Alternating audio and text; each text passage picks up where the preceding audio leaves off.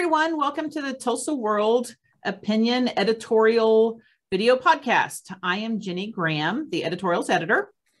I'm Bob Doucette, editorial writer. And this video is available on podcast through Google, iTunes, and Spotify. So check us out that way too.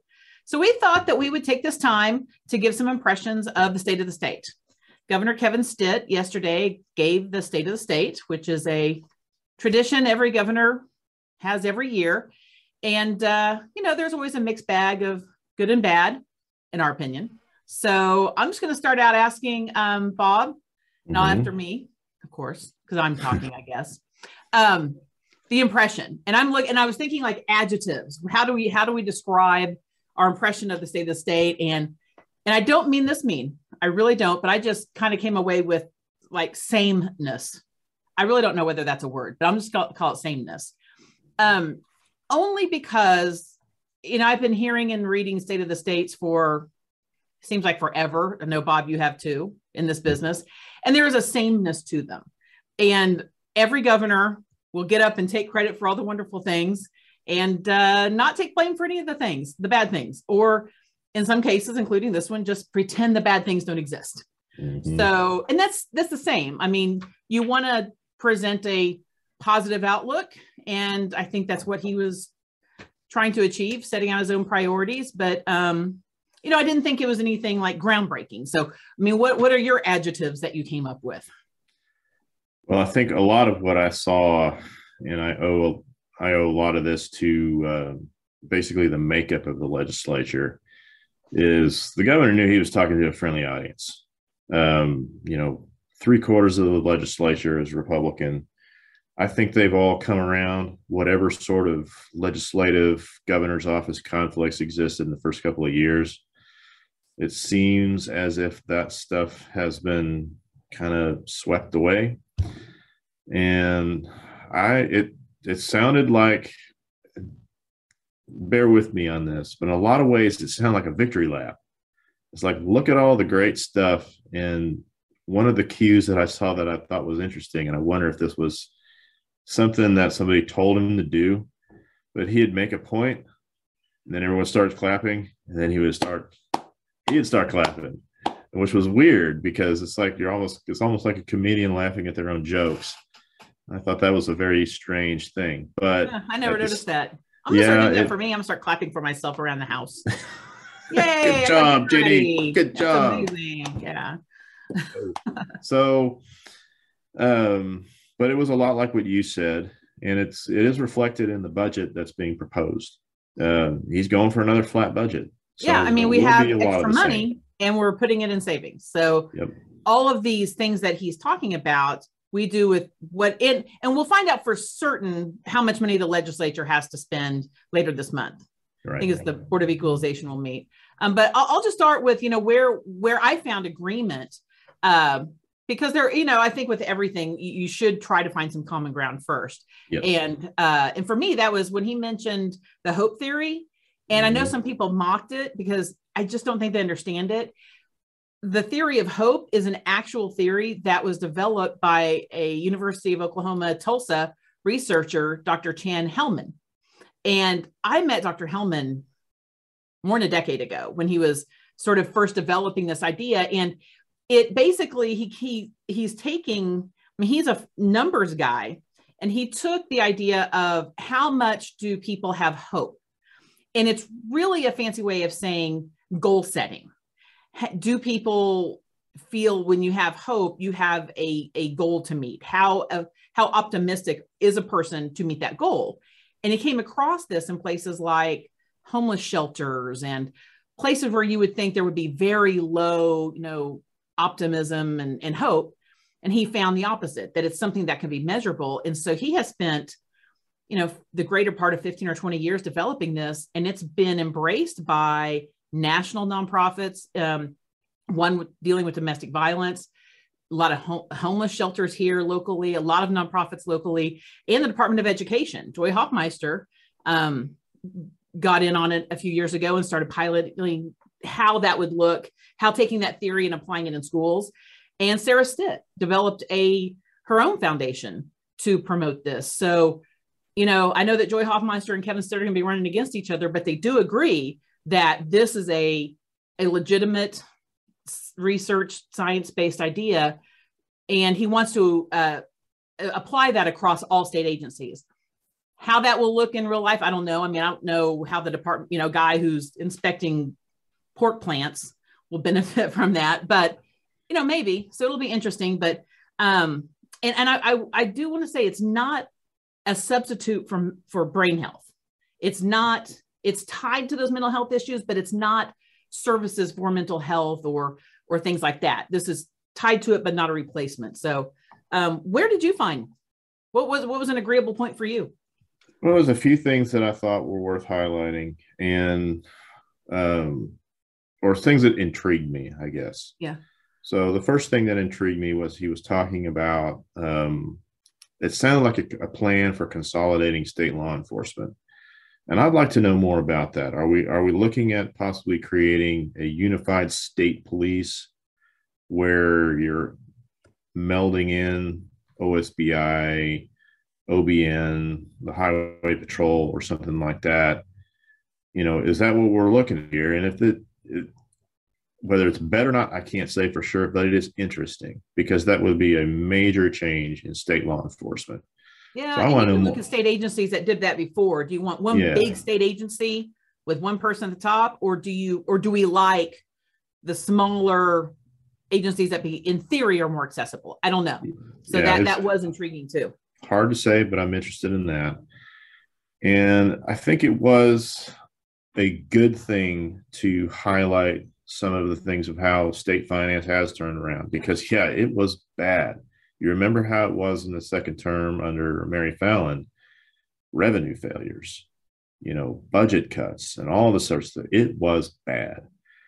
So we have come a ways from that. And that is a good thing to know, at least going forward, that you know, it's being reflected in the state's bond rating and stuff like that. So there are tangible things that tell us economically the state is doing fairly well in comparison to maybe some other places that are not. Now it's taking digs at other states and stuff like that. I mean, let's let's hold off on that because I mean, if we want to bust on other states and everything, you got to look at what they're doing right and that we're not doing. All right. I mean, we um, keep in um, mind we still have we we cut our corporate and and personal income tax last year. You know, the, the top, and so we were promised that that will come back to us as you know, it'll invest invest back into the community and make our state budget grow, but we haven't realized that yet. So to me, until we start and and there's on the budget, he wants to cut more taxes, it sounds right. like through groceries and personal income. And I'm I'm leery of it, not that I like high taxes, but I just don't want to go back to those days. I'm waiting for I mean, the other shoe to drop. Streams. Yeah, I'm kind of waiting for the other shoe to drop because when these taxes started getting cut, in the past, what that has meant was we're cutting taxes, yay, taxpayers happy. Mm-hmm. But then you have to start finding ways to make up for that lost money because traditionally speaking, in any state that has done this, you know, you know, cut taxes to the bone, is invariably you end up having to cut services, cut budgets, and things start falling through the cracks in a major way. We haven't seen that yet but will we? And well, that's what yeah. usually happens. Well, we're also, I think, I think I mentioned this last week, we're a little drunk on federal aid right now. I yes, mean, we've had a lot true. of relief, not just coming through the state, but individuals. I mean, we've we've gotten, mm-hmm. You know, in you know, businesses have gotten grants to stay afloat. So all that's going to go away. And so I'm I'm just leery of I, I just want to see the dust settle.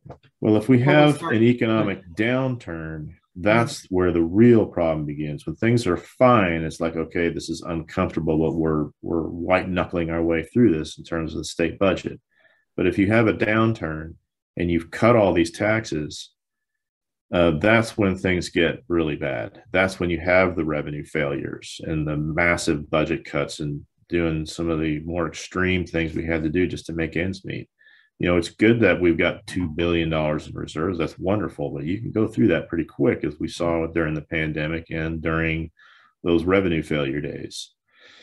What I'm worried about, and there weren't a lot of details with this, but I want to know more, is he talked about somehow tying income taxes and other types of types of taxes to state revenues. And it almost sounds like, well, what we're going to do is we're going to pull the plug on revenues while times are good. But what happens when times are bad? Does that mean the taxes go back up to shore things up? Or are we just going to slowly erode until there is no tax base? And that's that's a very, very strange policy thing. I don't even know what to call it, theory that I don't quite understand what they're trying to do with that outside of saying we're just going to keep cutting taxes and everyone's going to be happy. So I don't know how that works. Um, but in the short term, we are seeing a good revenue situation in the state. Um, unemployment is low. Of course, it really didn't get that bad either during the pandemic, not like a lot of other states suffered. But unemployment is low, and you know, more or less, we're kind of we're kind of going along okay. I think it's not like we're all just bathing in tubs full of hundred dollar bills or nothing like that. I mean, let's be realistic here, but you know, definitely uh, it could be a lot worse than it's been. Any other areas of agreement? You think? Well, well those were the you, ones that stuck out. My attention was he spent a lot of time on law enforcement, and yeah. the one thing he said within that was that um, he was interested in the mental health. I call it brain mm-hmm. health because it's about a brain. Mm-hmm. Let's call let's let's try to equate it to to health, physical health. So, but he said he goes, you know, we're burning out law enforcement officers. They need you know services in brain health, and he's right. Uh, but I would add to that teachers who are just yes. done and they're leaving. I mean, he didn't talk about the record numbers of resignations and retirements there and frontline workers healthcare frontline workers. Yeah. um they're they're going too. They're yeah. exhausted. The pandemic has has stressed them out. And so we we need to talk about the the mental health or brain health system overall. And we in just last week the consortium of healthy minds which is a consortium of of mental health advocates and and doctors said that the numbers are showing that we have an epidemic of youth suicide. I mean, it's yeah. alarming, an epidemic of youth suicide with the numbers since the pandemic. So we really, as a community, have to talk about this system as in access, affordability, uh, parity with insurance, and I, I think there's some legislation that should ought to be getting to that. Uh, which, as the session goes on, I hope they'll take that into account because.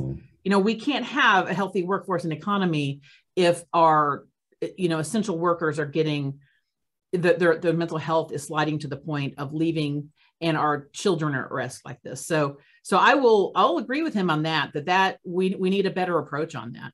Yeah i, I think that is um i would like to see that more comprehensive but mm-hmm. first responders and uh, mental health uh, mental health care and putting an emphasis on that uh, there are people I know personally who uh, who deal with that on a day to day basis because the the crime scenes that you go to, the accident scenes that you have to work, the fire scenes that you have to work, and so forth, you end up driving by those every day.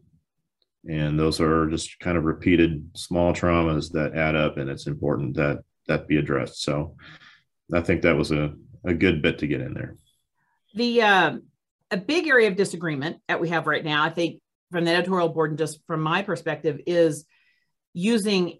He outlined and he had a lot of pithy slogans to outline mm-hmm. fixing public schools by using private school vouchers. I have, and, and he cited uh, Greg Treat's bill uh, 1647 in that, and I, and when you read that, it is just a straight up private voucher and philosophically what that is saying and there's nowhere else in our state budget do we look at this this way that we pay our taxes into the government to to to our legislators to to dole out. But for some reason with education we're like but what's my cut?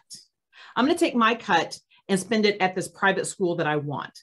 We don't do that with any other you know i don't go to dhs and go what's my part of the dhs part? Because i want to take that and give it to catholic charities adoption instead of DHS adoption. I mean, or, mm-hmm. or, or, you know, take any example. But for some reason, with public education, it's viewed as this sort of individual right rather than the communal good. And yeah. that bill in particular is troublesome because I mean we already have a problem with ep- no one holding epic charter schools accountable when the state auditor has said she can't account for like what 150 145 million dollars or there's mismanagement how are we going to then take more millions of dollars and put them into schools that by by the law that's being proposed they don't have to tell us where that money is going. They don't have to um, say whether the ac- academic opportunity was better. So if a student from a public school takes money and gives it to a private school how do we know their academic progress has gotten better? Because the private schools are not under any obligation to have testing or tell us where their money is going. And um, part of that bill is says that students in what the so-called F schools can transfer out to a private school using this voucher. But how do we know the private schools what, what's their grade? Everyone assumes private schools are better, and they might be for some kids, but they're not the same. And so there's no accountability in this voucher program. And to me, what's what's where we disagree on this and, and is does this make public schools better? He had a lot of sloganeering that I think people need to get past. You know, God gave kids to parents, not government. Okay. Right. And he wants to not fund systems, but it is a system. Our communities are networks of systems.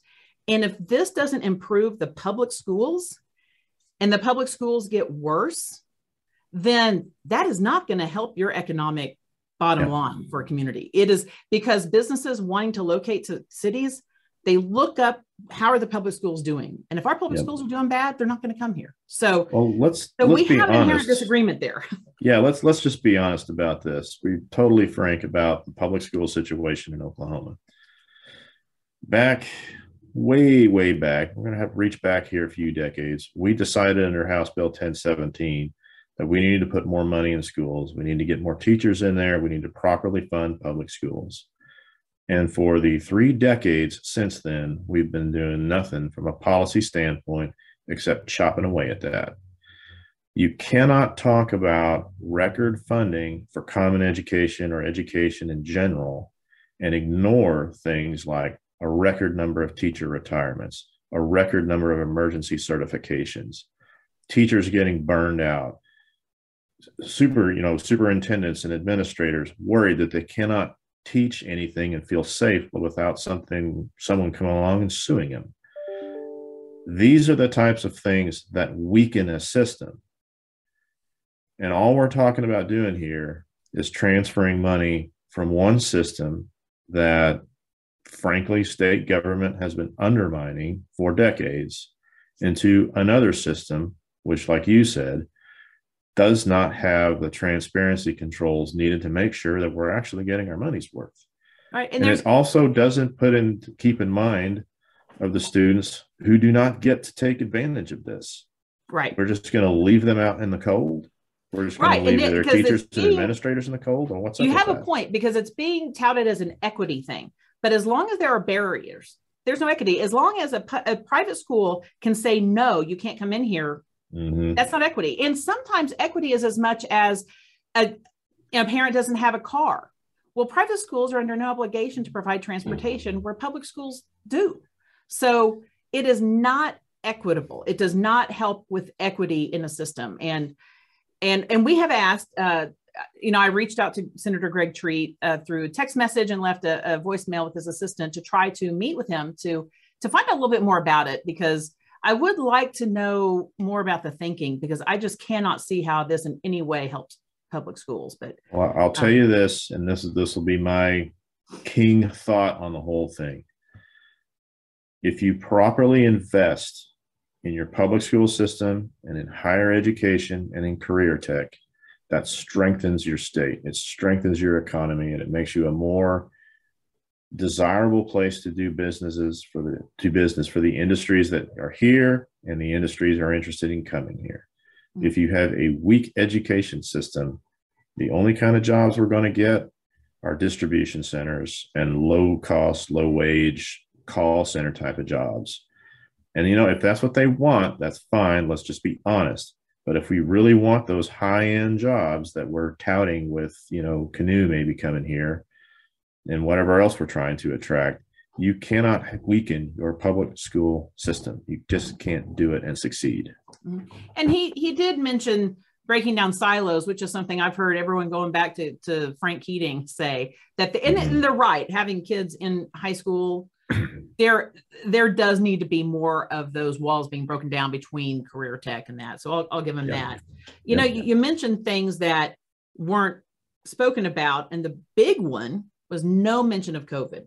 Nope. I was I was disappointed in that because did did you ever look up how many how many people have died since then? Um, I want to say it was like 13. It's over, yeah, it's over 13,000 and closing in on 14,000. I mean, that's, that's huge. And I mean, at a minimum, state leaders have mishandled this. At mm-hmm. worst, it's been a disaster. They never got the pandemic center off the ground. Uh, you know, there was this huge void of information. We've gone through four health department directors. There's, you know, the, the void was filled luckily by um, you know, a consortium of, of doctors and Dale Bratzler from OU Medical. I mean, it took those basically, you know, private entities and hospitals to step in and actually give us information. So uh, that was disappointing. Did that strike you?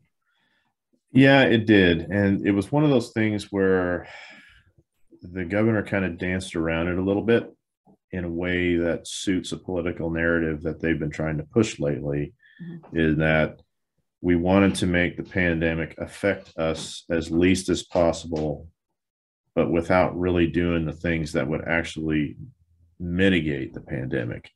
So keep businesses open, keep keep the machinery of the economy running and stuff like that. So I get it. I understand it. Nobody wants to see businesses being shut down or having to limit their services or their hours and stuff like that because of the pandemic. But the thing is, is I mean, we can pretend it doesn't exist. It doesn't mean it doesn't exist.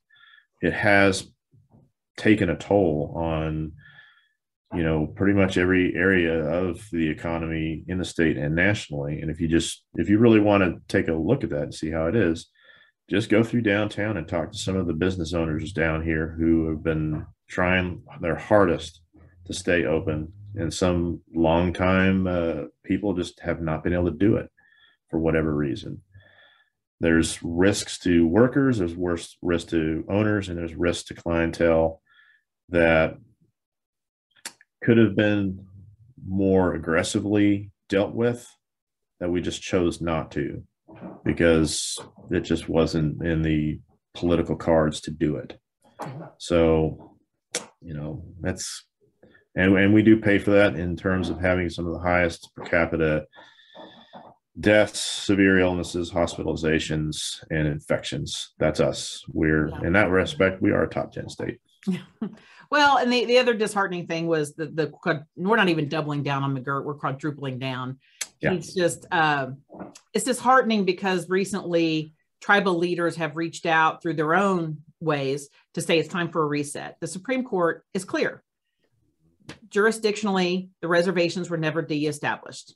So unless Congress is going to act on that, which they have no appetite to, um, then state leaders and law enforcement need to get on board with the post McGirt world. And we have there's been plenty of coverage to show this affected so few cases 25,000 prisoners, only 235 affected. Almost 75% of those have already been retried and prosecuted. And of the rest, half of them were on nonviolent drug crimes and the other half fall in they are not violent criminals but they fall or they some of them might have been but they fall into a um, kind of a zone that congress could fix it's a, a statute of limitations issue yeah. but that has chilled relationships that affect hunting and fishing licenses gaming i mean it's just things like and he mentioned wanting to to improve infrastructure and education. Mm-hmm. Tribal governments are fantastic partners to Oklahoma. They, I mean, you go into county areas, they're the ones fixing county roads. They're the ones donating money to the schools. They're the ones, tribal governments step up in these small towns. And so the state of Oklahoma, while they, you know, they also talk about fighting Joe Biden, when it comes to things like infrastructure, we need those partnerships. We need federal money. We need tribal partners. So this whole McGirt fight it's just it's just pointless at this juncture. It, it stands. Let's move forward. And the line of, you know, something like this leaves it up to the federal government. Well, our U.S. attorneys are are Oklahomans. You know, mm-hmm. these aren't foreign out of state people who are trying these cases. They're being tried in tribal and, and federal courts that are here. So I, I just I hope moving forward, some of the lawmakers can help bridge that gap because that continued fight is just not being helpful. So, well, let's um, take a look at it this way. The longer we continue to do this, the longer we're going to have the uncertainty. When mm-hmm. you start, and that, that was one thing that he was a, a major term that he used was, you know, legal uncertainty, economic uncertainty. The path that we're on right now is just going to drag that out.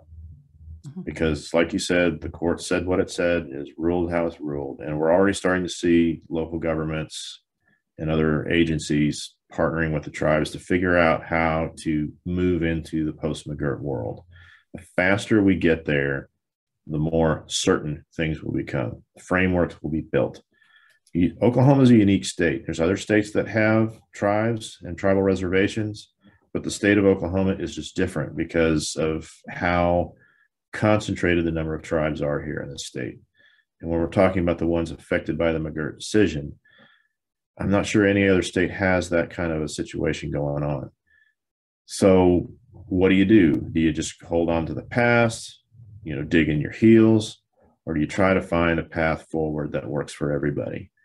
That's already starting to happen at the micro level, but we need to start making it happen at the macro level that's the fastest way to get through this and that's the fastest way to smooth all this out mm-hmm.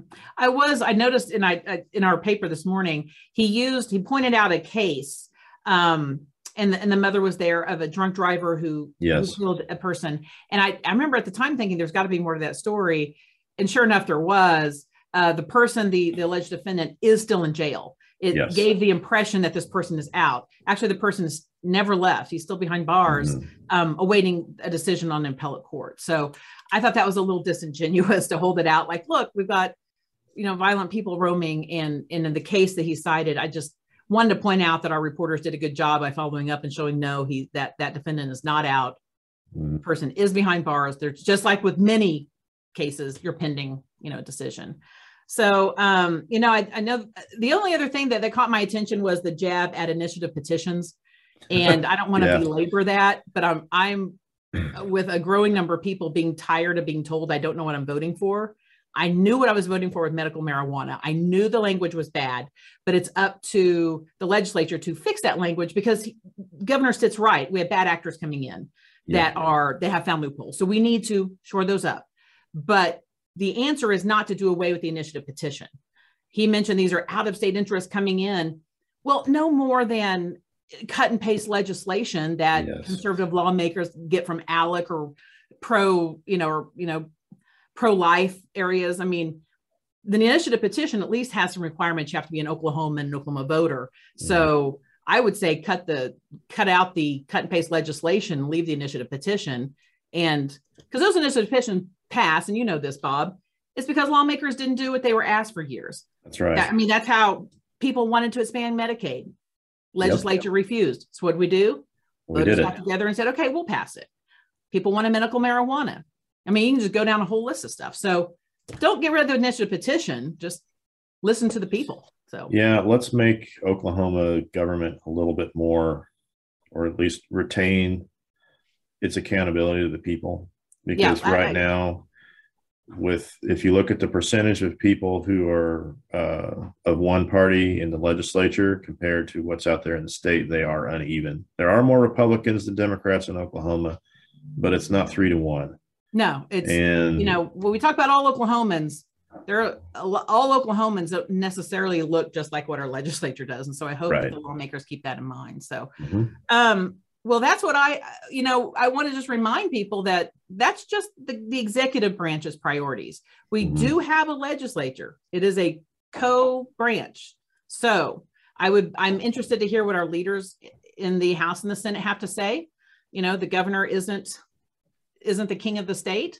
Um, you know, we do have uh, legislators who can uh, uh, have power too. So it'll be interesting moving forward. I'm I'm glad that he set out the priorities, but you know, we have a, a session that's kicked off now, so it'll be interesting. Any last words, Bob?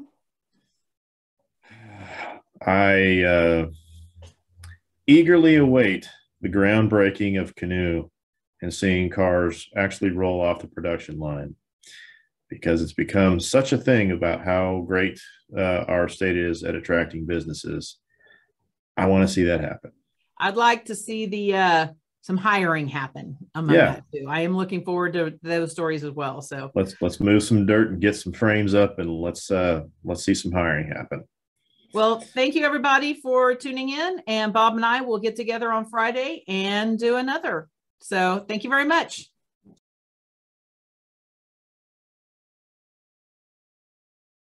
For more information, you can visit tulsaworld.com.